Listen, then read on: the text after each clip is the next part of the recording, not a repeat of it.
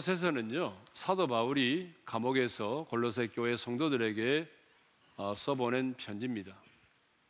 바울은 골로새 교회 성도들에게 편지하면서 너희를 위하여 기도할 때마다 하나님과 우리 주 예수 그리스도의 아버지께 감사하노라고 했습니다. 그러면 바울이 골로새 교회를 위하여 기도할 때마다 항상 우리 주 예수 그리스도의 아버지께 감사했던 그 감사의 내용은 무엇이죠? 우리 지난주일에 나누는데요. 세 가지죠. 그리스도 안에 있는 믿음, 모든 성도에 대한 사랑, 하늘에 쌓아둔 소망이었습니다. 여러분 그리스도 안에 있는 믿음이 뭐죠? 예수 그리스도를 믿고 영접해서 예수 그리스도가 실제로 내 안에 계시고 그분이 내 안에서 살아 역사하시는 그런 믿음을 말합니다. 모든 성도에 대한 사랑이라고 하는 것은 골로새 교회 성도들이 사랑을 간직하고만 있지 아니하고 연약한 지체들에게 하나님의 사랑을 실천했다는 것이죠. 하늘에 쌓아둔 소망이라고 하는 것은 바로 장차 하나님의 자녀된 우리가 누리게 될 영원한 영광과 상급을 말합니다. 그러니까 골로새 교회 성도들에게는 뭐가 있었습니까? 믿음과 그리고 사랑과 소망이 있었습니다. 이 세 가지가 있었습니다. 여러분 하나님의 사람에게는 이 세 가지가 너무 중요해요. 그래서 사도 바울은 고린도전서 13장 13절에서 이렇게 말하고 있거든요. 읽겠습니다. 시작. 믿음, 소망, 사랑 이 세 가지는 항상 있을 것인데 믿음과 소망과 사랑 이 세 가지는 항상 우리 가운데 있어야 한다는 것입니다. 우리 신앙의 가장 핵심적인 요소라는 것이죠. 이 세 가지 중에 하나만 없어도 여러분 우리는 온전하게 신앙생활을 할 수가 없습니다. 그래서 어떤 분은요, 이 믿음과 소망, 사랑 이 세 가지를 우리 신앙의 삼위일체라고까지도 말하는 분이 있어요. 여러분 한번 그림을 볼까요? 자, 이 작품은요. 20세기 안젤린 키퍼라고 하는 독일 작가가 거친 풍경을 암시하는 그림 표면 위에 납으로 된 이 프로펠러를 붙여놓은 작품입니다. 그런데요, 이 작품의 이름이 뭔지 아세요? 이 작품의 이름이 믿음, 소망, 사랑이에요. 이 프로펠러의 새 날개가 바로 믿음, 소망, 사랑이라는 거죠. 여러분, 왜 이 프로펠러의 새 날개가 믿음, 사랑, 소망일까요? 그것은 이 새 날개 중에 하나라도 꺾여지거나 파손되면 이 프로펠러 비행기는요, 나를 수가 없기 때문이에요. 아무리 고가의 코브라와 같은 헬기라고 할지라도 날개가 파손되면요, 곤두박질 치며 추락하고 마는 거잖아요. 근데 우리 믿음 역시 믿음, 사랑, 소망 이 세 가지 중에 하나만 없어도 여러분 우리의 신앙생활 역시 곤두박질하고 추락할 수밖에 없다는 얘기입니다. 그런데 골로새 교회는 이 세 가지가 있었어요. 믿음과 사랑, 소망 이 세 가지가 있었고 바울은 기도할 때마다 이 세 가지가 있음을 인해서 하나님 아버지께 감사의 기도를 드렸습니다. 그렇다면 이제 바울은 어떻게 골로새 교회 성도들 안에 이 세 가지가 있다는 것을 알게 되었을까요? 결론부터 말씀드리면 들었기 때문에 알아요. 여러분 4절의 말씀을 우리 한번 보겠습니다. 다 같이요. 이는 그리스도 예수 안에 너희의 믿음과 모든 성도에 대한 사랑을 들었음이요. 들었다고 말하지 않아요? 어떤 초자연적인 환상이나 계시를 통해서 안 것이 아니고요. 바울은 누구를 통해서 들었습니다. 그러면 누구를 통해서 들었을까요? 여러분 7절과 8절에 보게 되면요. 에바브라를 통해서 들었어요. 읽겠습니다. 다 같이요. 에바브라에게 너희가 배웠나니 그는 너희를 위한 그리스도의 신실한 일꾼이요 성령 안에서 너희 사랑을 우리에게 알린 자니라. 그러니까 사도 바울은 에바브라라는 사람을 통해서 콜로세 교회 성도들 안에 이 믿음과 이 사랑과 소망이 있다는 것을 들었습니다. 이런 아름다운 소식을 들었어요. 그래서 하나님께 감사를 드렸던 것입니다. 우리가 이 세상을 살아가면서요, 이런 좋은 소식, 아름다운 소식을 듣는다고 하는 것은 엄청난 축복이죠. 근데 우리는 이 세상을 살아가면서 뭐 좋은 소식, 아름다운 소식, 기쁜 소식을 듣기보다는 여러분 안 좋은 소식을 들을 때가 훨씬 많아요. 우리의 귀에 들려오는 소리를 보게 되면요. 어때요? 욕이 얼마나 많은지 몰라요. 예. 우리 청소년들한테는 욕하지 말고 얘기해봐. 그러면 말을 못 한다니까요. 어떤 영화는요, 처음부터 시작해서 마지막까지 욕으로 시작해서 욕으로 끝나요. 예. 여러분, 우리의 귀에 들려오는 소리들 가운데 욕이 얼마나 많은지 몰라요. 사람을 죽이고, 그리고 인격을 파괴시키고, 예. 그리고 어떤 쓴뿌리를 갖게 만들고 또 매임을 당하게 만드는 그런 말들이 많아요. 그래서요, 어떤 말은 딱 듣는 순간에 그 사람을 완전히 매이게 만들어서 평생을 두려움 가운데 살게 만드는 거예요. 예? 성도들 만나보게 되면요, 그런 분들이 의외로 많습니다. 어릴 때 들었던 그 말씀인데요, 그 말인데 그 말에 완전히 매임을 당해서 지금까지도 두려움 가운데 사는 사람이 많았, 많이 있어요. 한때 세계 최고의 인기와 부를 누렸던 엘비스 프레슬리라고 하는 가수가 있죠. 아, 그는 세계 최고의 인기와 부를 누렸지만은 43이라고 하는 젊은 나이에 세상을 떠나고 말았습니다. 그의 죽음에 대해서 여러 가지 이야기가 있는데요. 어, 그 가운데 한 가지 주목할 부분이 있어요. 그것은 뭐냐 그러면 이 엘비스가요 다섯 살 때에 그의 어머니가 이 어린 아들을 데리고 유명한 점쟁이를 찾아갔대요. 개상한 복장으로 주술을 내우던 점쟁이는 갑자기 아들의 얼굴을 쳐다보더니 이렇게 말했습니다. 얘는 43살까지밖에 살지 못하겠구먼. 이런 말을 한 거예요. 여러분, 점쟁이가 엘비스를 보고 43세 죽게 될 것이라는 예언을 한 것입니다.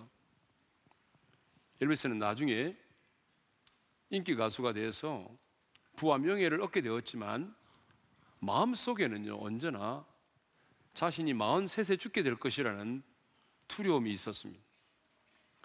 그는 이런 두려움을 이겨내기 위해서 술과 마약에 빠져들게 되었어요. 그렇지만 그로 인해서 43세 나이에 죽고 말았습니다. 점쟁이의 말이 용하다는 얘기가 아니고요. 중요한 것은 점쟁이의 그 저주스러운 말에 매임을 당해서 두려움 가운데 인생을 살다가 죽고 말았다는 거죠. 하지만 칭찬과 위로와 격려의 말을 들으므로 성공적인 인생을 산 사람도 있어요. 어, 생각해 보니까 얼마 전에요. 얼마 전인지 아니죠. 한 2년 됐나요? 우리 교회에 와서 간증을 하셨던 어, 이민우 목사님이라고 하는 분 여러분 생각나실 거예요. 이분은 청소년 시절에 정말 문제가 많은 문제아였습니다. 학교 성적은요, 전교 꼴찌였어요. 여러분, 전교 1등보다도 전교 꼴찌가 되는 게 더 어렵습니다. 학교 성적은 전교 꼴찌였고요. 술과 담배를 하게 되었고요. 심지어는요, 20일 동안 무단 가출을 하기도 했습니다.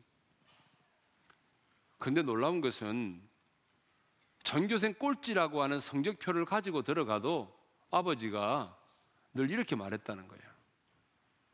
아빠는 너를 믿는다. 여러분 20일 동안 가출하고 돌아왔는데도 아버지가 하는 말이 나는 너를 믿는다라고 말을 했어요. 처음에는 그게 립서비스인 줄 알았어요. 그런데 계속해서 아버지가 자기를 향해서 나는 너를 믿는다고 하는 그 말, 그걸 들으면서 어느 날 그 아버지의 말씀에 진정성이 느껴진 거야. 진짜 아버지는 나를 믿어주는구나. 그렇다면 내가 이렇게 살면 안 되지. 여러분, 나를 너를 믿는다고 하는 그 말에 감동을 받고 마음을 잡았어요. 그리고 무섭게 공부하기 시작했어요. 여러분, 청교생 꼴찌가요, 무섭게 공부를 해서 저 관악산에 있는 S대학을 들어갔다니까요. 서울 상대가 아닙니다. 서울에 상당히 떨어진 대학이 아니고 관악산에 있는 S대학을 들어간 거예요. 그리고 미국 유학을 하고 돌아와서요. LG텔레콤 부사장을 여기, 부사장을 역임을 했습니다.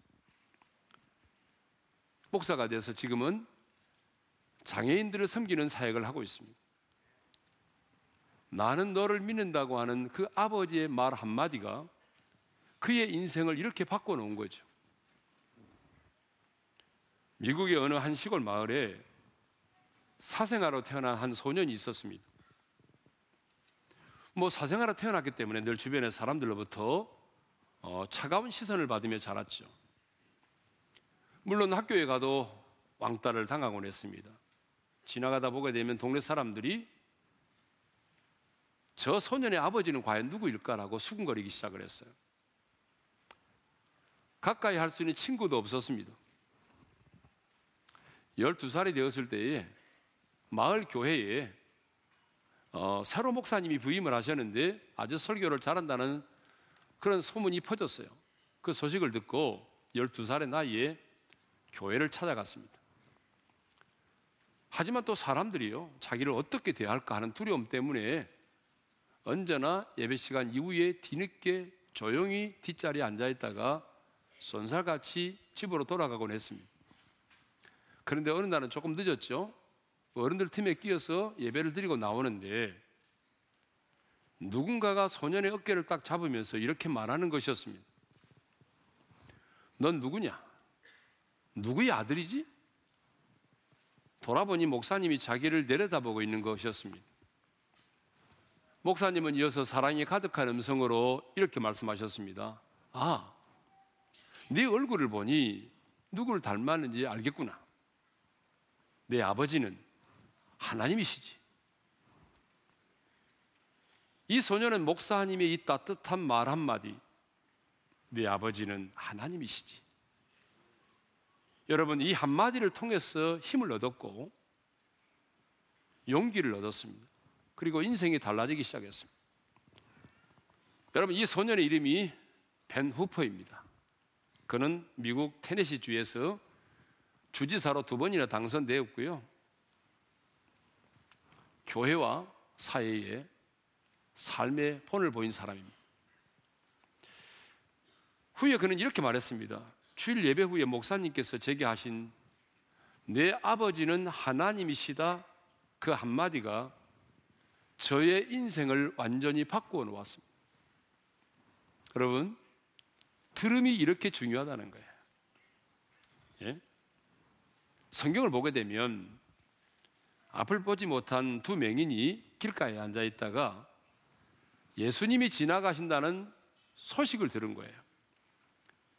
그때 두 소경은 벌떡 일어나서 앞이 보이지 않지만 다윗의 자손이여 우리를 불쌍히 여기소서라고 외쳤어요. 그때 주님은 그 외침을 듣고 찾아오셔서 그들을 고쳐 주심으로 보게 됐어요.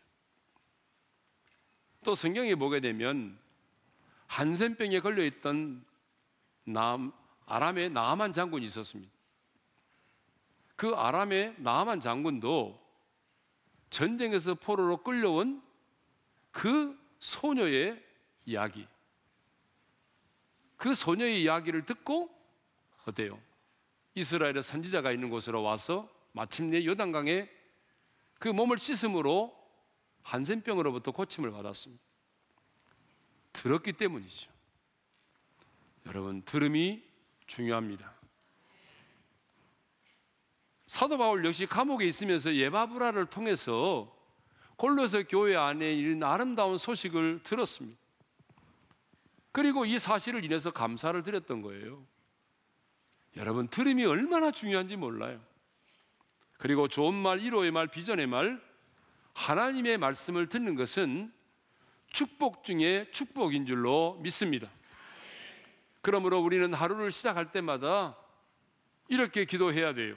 주님, 오늘 하루도 나와 내 자녀들이 좋은 말, 칭찬과 위로와 격려의 말, 비전의 말, 하나님의 음성을 들을 수 있도록 길을 열어 주십시오. 나와 내 자녀들이 이 세상을 살아가면서 욕설과 비방과 죽이는 말, 파괴시키는 말, 그리고 쓴뿌리가 되게 하는 말, 매임을 당하게 하는 말을 듣지 않게 하옵소서. 피할 길을 열어 주옵소서. 여러분 기도해야 돼요. 이 듣는다고 하는 게 너무 중요하니까요. 예. 자, 이렇게 사도 바울은 에바브라를 통해서 골로새 교회의 아름다운 소식을 들었습니다. 그런데요. 이전에 그 이전에 골로새 교회 성도들은 에바브라를 통해서 복음 진리의 말씀을 들었어요. 5절 하반절이죠. 읽겠습니다. 시작. 너희가 전에 복음 진리의 말씀을 들은 것이라. 그러면 여러분 복음 진리의 말씀이란 뭘까요? 복음 진리의 말씀은요. 하나님께서 우리의 구원을 위하여 죄인된 우리를 구원하시기 위해서 자기 아들을 이 세상에 보내 주셨다는 것이. 그리고 인간의 몸을 입고 오신 예수 그리스도가 십자가상에 달려 죽으심으로 우리의 죄값을 완벽하게 지불하셨다는 거예요. 그분이 죽은 지 사흘 만에 부활하사 그 부활의 생명으로 어때요? 우리의 죽었던 영혼을 새로 살리셨다는 거죠. 그래서 십자가 달려 죽으시고 부활하신 예수를 믿으면 누구든지 죄와 죽음의 문제로부터 자유함을 얻게 되고 하나님의 자녀가 되는 권세를 얻게 되고 영원한 영생의 소망을 갖게 된다는 것입니다. 여러분 이것이 뭡니까? 바로 복음 진리의 말씀이에요. 이것이 우리가 구원을 받을 수 있는 유일한 그 복음이고 구원에 이르는 유일한 진리고 유일한 말씀인 것입니다. 그래서 아, 우리말 성경에는요 이 정관사가 빠져 있습니다만은 오늘을 보게 되면 이 세 단어 앞에 정관사가 그가 다 붙어 있습니다. 그러니까 골로새 교회 성도들은 예바브라를 통해서 그 복음, 그 진리, 그 말씀을 들은 거예요. 무슨 말입니까? 에바브라를 통하여 들은 그 말씀이 죄와 죽음에서 우리를 구원하실 수 있는 유일한 그 복음이고 유일한 그 진리라는 것입니다. 또 다른 복음은 없다는 거예요. 또 다른 진리는 없다는 거죠. 여호수아 2장을 보게 되면 뭐 우리가 잘 아는 기생 나합이라는 여자가 나옵니다. 어, 여러분 라합은요 기생이에요. 그러니까 여리고 성에서 가장 천한 사람이고요 밑바닥 인생을 사는 사람이에요. 그런데요 이런 천하고 천한 밑바닥 인생을 살고 있던 기생 라합이 여리고성이 멸망을 당하는 그날에 멸망을 당하지 않고 그와 그 가족이 구원을 받았지 않습니까?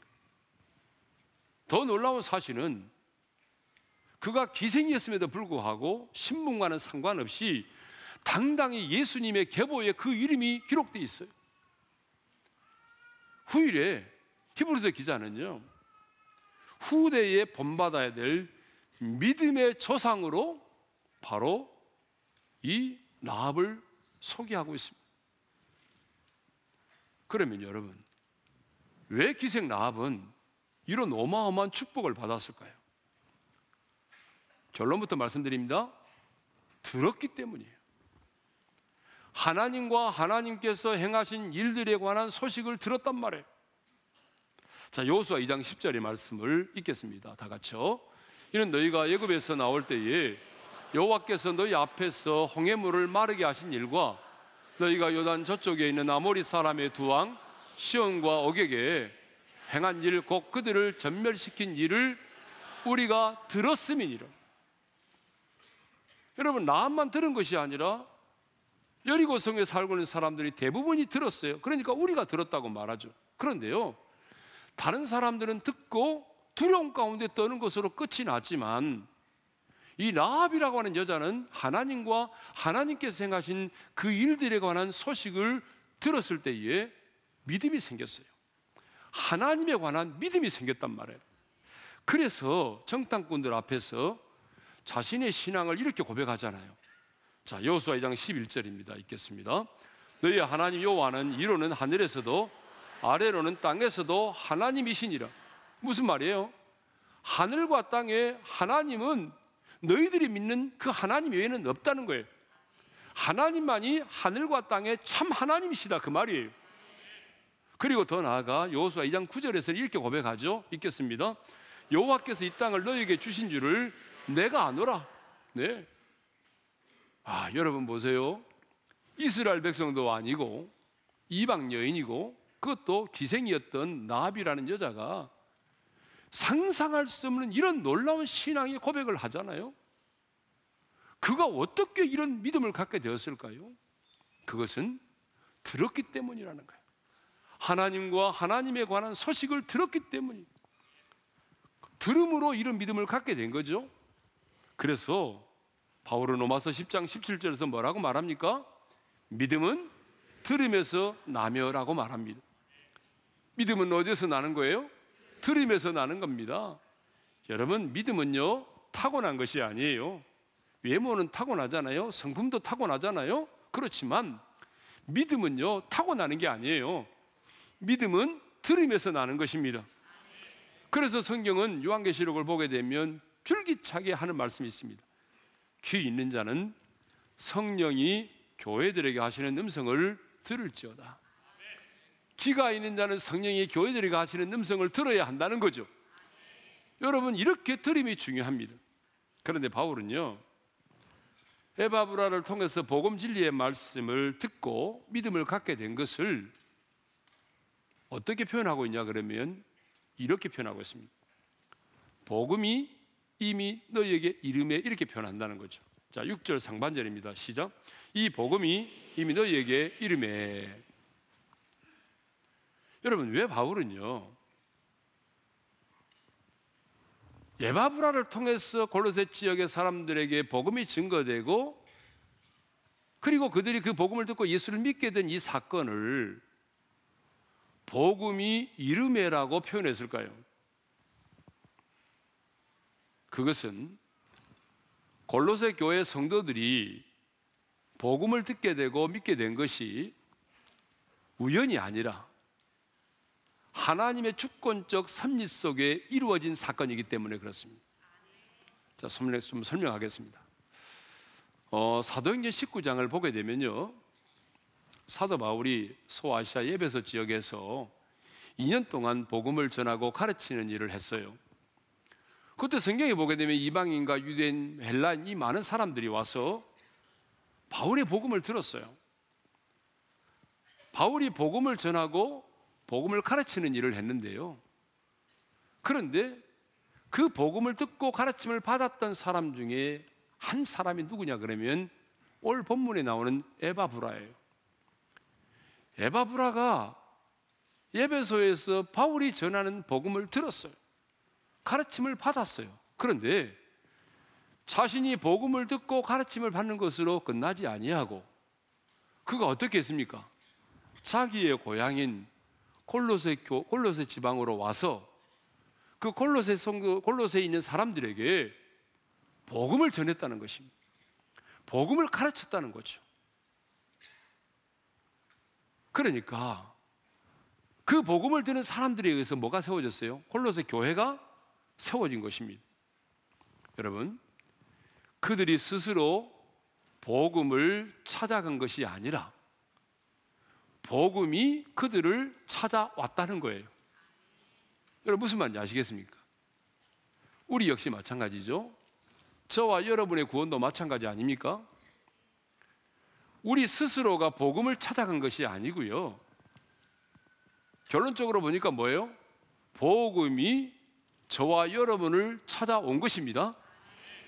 하나님께서 누군가로 하여금 나의 구원을 위하여 기도하게 하셨고요. 그렇죠? 저와 여러분의 구원을 위해서 누군가가 기도했거든요. 하나님이 나의 구원을 위해서 누군가로 하여금 기도하게 하셨고 때가 이름에 누군가가 나에게 그 복음을 가지고 와서 그 복음을 나에게 전해 주었습니다. 그래서 우리가 예수 믿고 구원받게 된 과정을 바울이 로마서 10장 14절 15절에서 이렇게 말하고 있어요. 읽겠습니다. 시작. 그런데 그들이 믿지 아니하는 일을 어찌 부르리요? 듣지도 못한 일을 어찌 믿으리요? 전파하는 자가 없이 어찌 들으리요? 보내심을 받지 아니하였으면 어찌 전파하리요? 그렇습니다. 여러분 우리에게 복음을 전하는 자가 없었다면 우리가 어찌 복음을 들을 수 있겠어요? 또 하나님께서 그 누군가를 나에게 보내어서 복음을 전하지 않도록 했다고 한다면 내가 어떻게 그 복음을 믿었겠어요? 그러니까 결국은 뭐예요?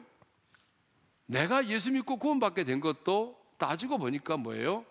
하나님의 철저한 주권적 섭리와 계획 속에서 이루어진 사건이죠.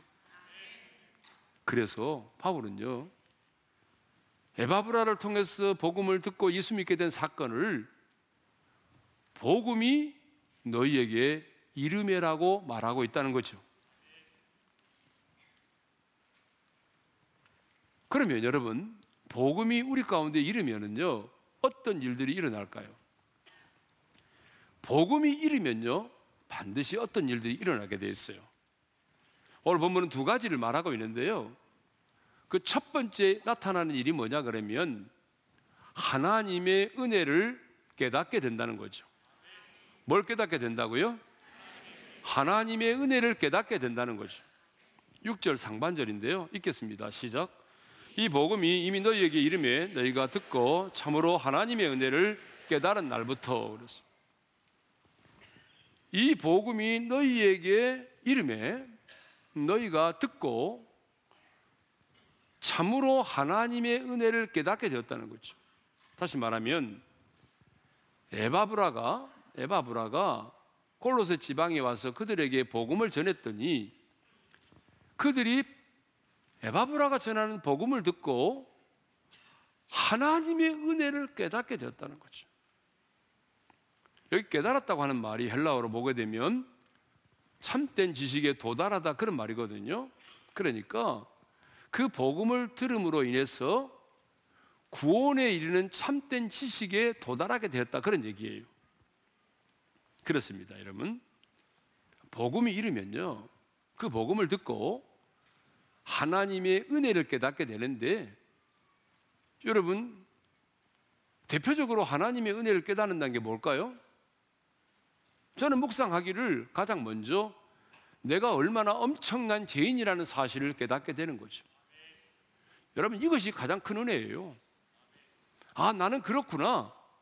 나는 지옥의 형벌과 고통 속에 던짐을 당해도 내가 왜 지옥에 떨어져야 돼? 라고 항변할 수 없을 만큼 완벽한 죄인이라는 사실을 깨닫는 것이 하나님 은혜입니다. 그래서 하나님의 은혜를 깨닫지 못하는 사람들이 뭐라고 반응하냐면요. 내가 왜 죄인이야? 예수 믿는 것들 나보다 도 훨씬 못해? 이렇게 말하는 사람들 많이 있어요. 여러분, 이런 사람들은 뭘 깨닫지 못하냐 그러면 하나님의 은혜를 깨닫지 못한 거예요. 하나님의 은혜를 깨달으면요. 내가 얼마나 추하고 더러운 죄인인가를 알게 되고요. 예수 그리스도가 하나님의 아들이심을 알게 되고요. 그 주님이 나를 위하여 내 죄를 대신 짊어지고 나 때문에 십자가에 죽으셨다는 사실이 깨달아지는 거예요. 십자가의 대속의 사랑이 깨달아지는 것입니다. 이것이 뭐예요? 하나님의 은혜를 깨닫는 거예요. 여러분, 아무리 좋은 강의를 듣고요, 뭐 수준 높은 그런 노래를 들어도, 음악을 들어도, 그것만으로 우리가 하나님의 은혜를 깨달을 수 없습니다. 물론요, 뭐 좋은 음악이라든지 수준 높은 어, 어떤 강연을 듣다 보게 되면 일반 은총을 깨달을 수는 있어요. 일반 은총을. 그렇지만 구원에 이르는 하나님의 은혜를 깨달을 수가 없습니다. 구원에 이르는 하나님의 은혜는 오직 진리, 그 복음, 그 말씀을 통해서만 깨달을 수 있는 것입니다. 자, 두 번째로 복음이 이르면 어떤 일이 일어나느냐? 열매를 맺고 살아나는 역사가 일어납니다. 6절 하반절의 말씀을 읽겠습니다. 시작. 하나님의 은혜를 깨달은 날부터 너희 중에서와 같이 또한 온 천하에서도 열매를 맺어 자라는도다. 자, 복음을 들음으로 하나님의 은혜를 깨닫게 되었습니다. 그런데 하나님의 은혜를 깨닫고 나면요.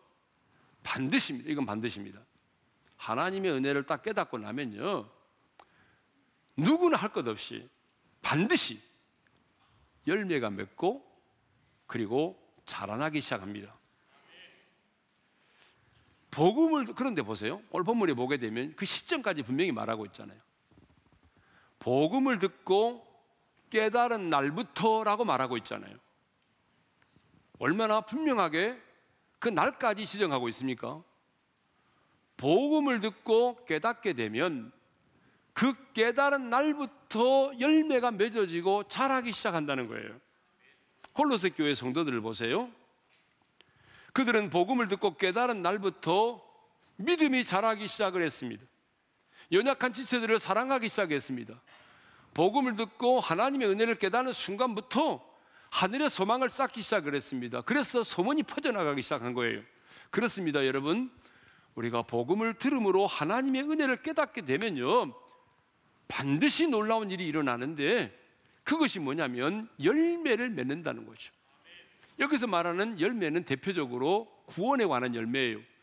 그러니까 내가 하나님의 복음을 듣고 하나님의 은혜를 깨닫게 되면 어떤 열매가 맺혀지느냐 그러면 생명이 생명을 낳는 기적이 일어난다는 것입니다. 예? 막 복음을 전하지 않고는 못 견디는 사람이 된다는 거죠. 예? 어둠 가운데 있던 자들이 빛 가운데로 옮겨지고 사망에서 생명으로 옮겨지는 그런 역사들이 일어난다는 것입니다.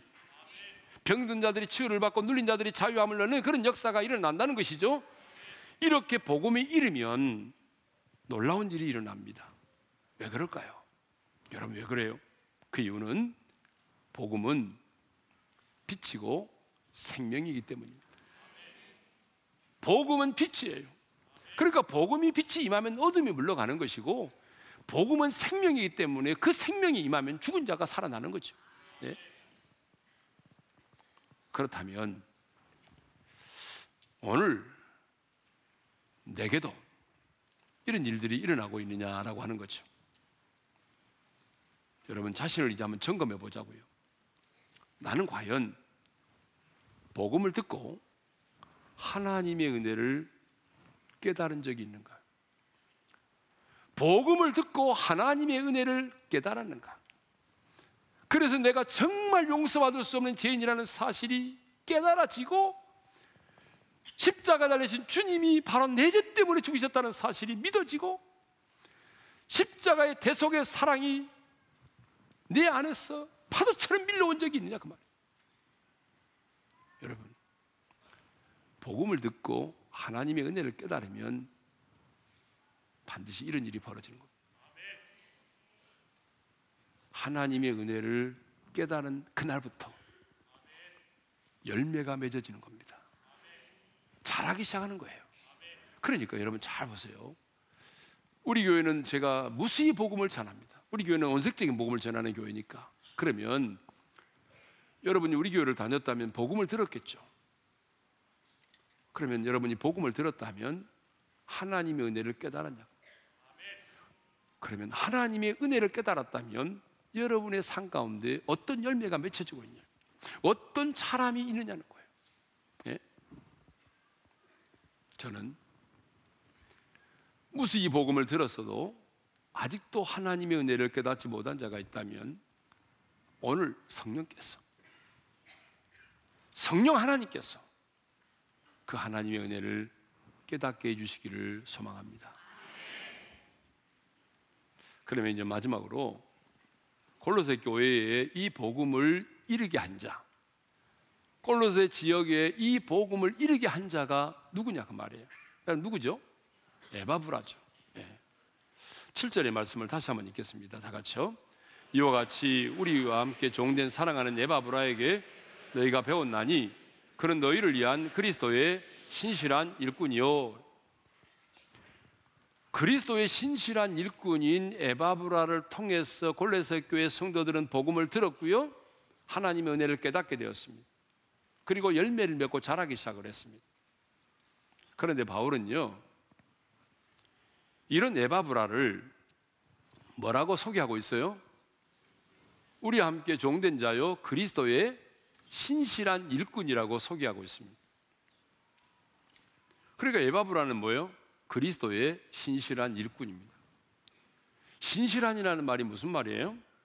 믿을만하고 충성스럽다 그런 말이죠. 그러니까 중요한 것은 이거예요. 에바브라가 바울에게서 복음을 들었잖아요. 가르침을 받았잖아요. 그런데 골로새 지방에 가서 다른 복음을 전하지 않았다는 거예요. 자신이 바울에게서 직접 듣고 가르침을 받았던 그 복음을 골로새 교회 성도들에게 그대로 전했다는 거죠. 어떤 사람들은요, 복음을 들었는데 나중에 보게 되면 다른 복음을 전할 수가 있어요. 자기의 이념, 자기의 주장, 자기의 사상, 자기의 철학, 이것을 가미해서 여러분, 다른 복음을 전하는 사람들이 많이 있어요. 그러니까 에바브라가 다른 복음을 전했다고 한다면 바울이 그를 신실한 사람이라고 말하지 않았겠죠. 그런데 에바브라는 바울에게서 듣고 가르침을 받은 그 순수한 복음을 가감하지 않고 그대로 전했어요. 뿐만 아니라 4장 12절에 보게 되면 골로새 교회 성도들이 하나님의 모든 뜻 가운데서 완전하고 확신 있게 서기를 위하여 항상 기도한다고 말하고 있어요. 그리고 빌본서 1장 23절에 보게 되면 나중에 바울과 함께 복음을 전하다가 감옥에 갇히기까지 합니다. 그런 신실한 일꾼이었습니다. 역사를 보게 되면 이런 신실한 그리스도의 일꾼들이 있었기 때문에 열방과 민족 가운데에 온전한 복음이 증거되었던 거죠. 리밍스턴과 같은 신실한 그리스도의 일꾼이 있었기 때문에 여러분 저 아프리카에 복음이 이르게 된 것입니다. 윌리엄 캐리와 같은 그리스도의 신실한 일꾼이 있었기 때문에 저 인도 땅에까지도 복음이 이르게 된 것입니다. 허드슨 테일러와 같은 그리스도의 신실한 일꾼이 있었기 때문에 저 중국 땅에도 복음이 이르게 된 것입니다. 언더우드 아펜젤러와 같은 그리스도의 신실한 일꾼이 있었기 때문에 아무런 소망도 없던 이 동토의 땅 우리나라에도 이 복음의 영광스러운 빛이 임하게 된 것입니다. 하나님은 오늘도 이 복음이 이르게 할 자를 찾으십니다. 복음을 듣고 혼자 감격하는 것이 아니라 내가 다니는 직장, 내가 머물러 있는 그 현장 속에 이 복음이 이르게 할 자를 찾으십니다. 여러분, 저는 우리 어린교회 성도들이 그냥 복음을 듣고 하나님의 은혜를 깨닫고 스스로 감동하고 감격하는 것으로 끝나지 아니하고 우리 오륜의 성도들이 가는 곳곳마다 여러분과 함께 그 복음이 그곳에 이르기를 원합니다. 그래서 많은 사람들이 여러분이 전하는 그 복음을 듣고 하나님의 은혜를 깨닫게 되고 하나님의 은혜를 깨닫는 그날부터 그들의 인생 가운데 열매가 맺혀지고 하나님의 나라가 확장되는 놀라운 역사가 임하기를 소망합니다. 복음을 듣고 감격하는 것으로 끝나지 말고 여러분들로 인해서 이 복음이 어떤 가정과 직장과 일터에 이르게 되기를 원합니다. 주신 말씀 마음에 새기면서 사망의 그늘에 앉아 죽어가는 나의 백성들을 찬양하겠습니다. 사망의 그늘에 앉아 죽어가는 나의 백성들 절망과 굶주림에 갇힌 저들은 내 마음에 오랜 슬픔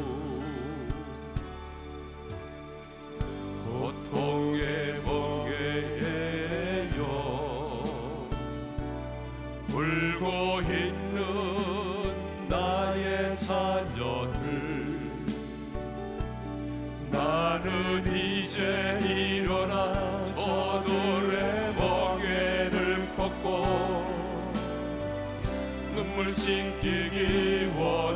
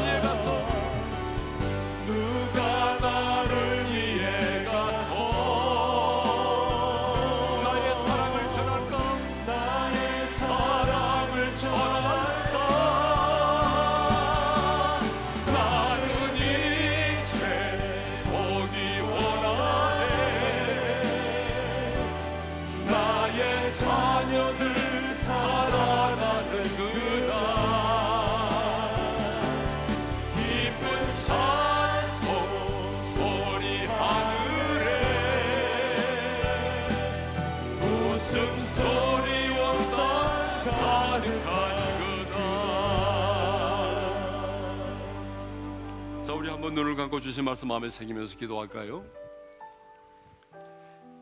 바울은요 에바브라를 통해서 골로새 교회 성도들에게 있는 이 세 가지 아름다운 소식을 들었습니다. 그리고 감사했어요. 여러분 이 들음이 얼마나 중요한지 몰라요. 우리가 인생을 살아가면서 들음의 축복 가운데 산다는 게 얼마나 중요한지 몰라요. 믿음과 위로와 사랑과 격려의 말을 듣고 하나님의 음성을 듣고 비전의 음성을 듣고 사는 게 얼마나 큰 축복인지 몰라요. 그래서 여러분 늘 기도할 때마다 들음의 축복을 위해서 돼요. 나와 내 자녀들을 위해서 기도할 때 하나님 나와 내 자녀들 오늘 하루 한 날도 죽이는 말 욕설과 파괴적인 그런 말을 듣지 않게 도와주십시오. 내 사랑하는 자녀들이 하나님의 음성을 들을 수 있게 하시고 하나님의 위로와 격려와 칭찬의 말을 듣게 도와주시고 살리는 말을 듣게 도와주십시오. 이 말이 음성이 너무 중요해요. 두 번째로 콜로새 교회 성도들은 에바브라를 통해서 복음 진리의 말씀을 들었단 말이에요. 그랬더니 하나님의 은혜를 깨닫게 되고 하나님의 은혜를 깨달은 날부터 열매가 맺혀지고 자라나기 시작을 했어요. 이것이 복음의 권세와 능력이에요. 그런데 이 골로새 지방에 누가 이 복음을 이루게 했냐 그 말이에요. 바로 신실한 일꾼 에바브로잖아요. 하나님은 저와 여러분이요 예수 믿고 곧 많은 것으로 끝나는 것이 아니라 여러분이 가는 곳곳마다 여러분과 함께 복음이 그곳에 임하기를 원하십니다. 여러분과 함께 그 복음이 이르기를 원하십니다. 그 땅 가운데, 그 가족 가운데, 그 직장 가운데, 그 캠퍼스 가운데 여러분들로 인해서 그 복음이 그 땅에 임하기를 원하세요. 여러분 복음이 임하면 은혜를 깨닫게 되고 하나님의 은혜를 깨닫게 되면 놀라운 일들이 일어나는 거죠. 열매가 맺어지는 겁니다. 상상할 수 없는 일들이 일어나는 거예요. 하나님, 내가 예수 믿고 구원 받는 것으로 만족하지 말고 내가 가는 곳곳마다 나로 인하여 주의 복음이 그곳에 이르게 하여 주옵소서. 나로 인해서 내 캠퍼스에, 내 직장에, 내가 만나는 사람들에게 복음이 이르게 도와주시고 내 삶의 순간순간마다 복음의 권세와 능력을 경험하게 해달라고 기도하십시다. 우리 시간 나같이 주여 한번 외치고 부르짖어 기도하며 나갈까요? 주여!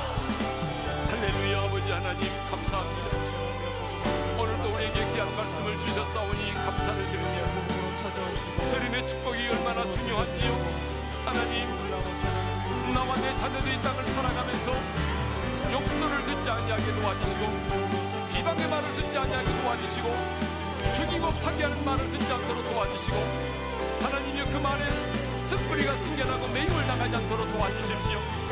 하나님 우리에게 하나님이 하나님의 사랑과 이로와 격려의 말을 들을 수 있게 하시고 하나님 하나님의 음성을 들을 수 있도록 도와주시옵소서. 하나님 우리는 복음의 권세와 능력을 압니다. 하나님 에바브로가 바울에게서 복음을 듣고 아버지 하나님 골로새 지방에 이 복음을 전함으로 말미암아 복음이 그 땅 가운데 이르게 되었고 하나님의 은혜를 깨닫게 되었고 많은 열매와 살아남이 있었습니다. 아버지 하나님 우리 오륜의 성도들이 하나님이여 복음에 감격하는 것으로 끝나지 말게 도와주시고 아버지 하나님 간절히 소망합니다. 우리들이 가는 곳곳마다 하나님의 달아지고 열매가 맺고 자라나는 놀라운 역사 아버지 하나님 그 복음의 권세와 능력을 경험하는 우리 모두가 될 수 있도록 역사하여 주시옵소서. 은혜의 은혜를 베풀어 주시옵소서. 아버지 하나님 바울은 에바브라를 통해서 골로새 교회의 아름다운 소식을 듣고 감사했습니다.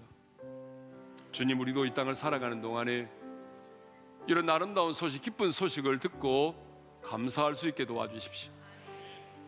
들음이 얼마나 중요한지 오늘 우리에게 깨닫게 해주셨사오니 매일매일 나와 내 자녀들이 이 땅을 살아가면서 욕설을 듣지 않게 하시고 비방의 말을 듣지 않게 하시고 험담과 죽이는 말과 파괴적인 말 그리고 쓴뿌리를 갖게 만들고 매입을 갖게 만드는 두려움의 말들을 듣지 않게 도와주십시오. 피할 길을 열어주십시오 주님 에바브라가 골로새 지방에 복음을 전해서 많은 사람들이 하나님의 은혜를 깨닫게 되고 열매를 맺고 자라났던 것처럼 우리 오륜의 모든 성도들 한 사람 한 사람이 복음을 들음으로 하나님의 은혜를 깨닫게 도와주십시오. 하나님의 은혜를 깨달을 뿐만 아니라 깨달은 그날부터 우리 안에 열매가 맺히고 자라게 도와주십시오. 우리 오륜의 성도들 이제 복음의 간격으로 끝나는 것이 아니라 우리가 가는 곳곳마다 나와 함께 그 복음이 그 땅 가운데 그 가정 가운데 그 캠퍼스에 그 병원에 이르게 하여 주옵소서. 그래서 복음의 권세와 능력을 경험하며 살아가게 도와 주시옵소서. 이제는 우리 주 예수 그리스도의 은혜와 하나님 아버지 영원한 그 사랑하심과 성령님의 감동 감화 교통하심이 이 땅을 살아가는 동안에 좋은 소식, 아름다운 소식, 하나님의 음성을 들으며 살기를 원하고 에바브라처럼 복음을 전해서 우리가 가는 곳곳마다 그 가정과 일터와 직장에 복음이 이르게 하는 자로 쓰임 받았어. 복음의 권세와 능력을 경험하며 살기를 원하는 모든 성도들 위해 이제로부터 영원토로 함께 하시기를 축원하옵나이다. 아멘.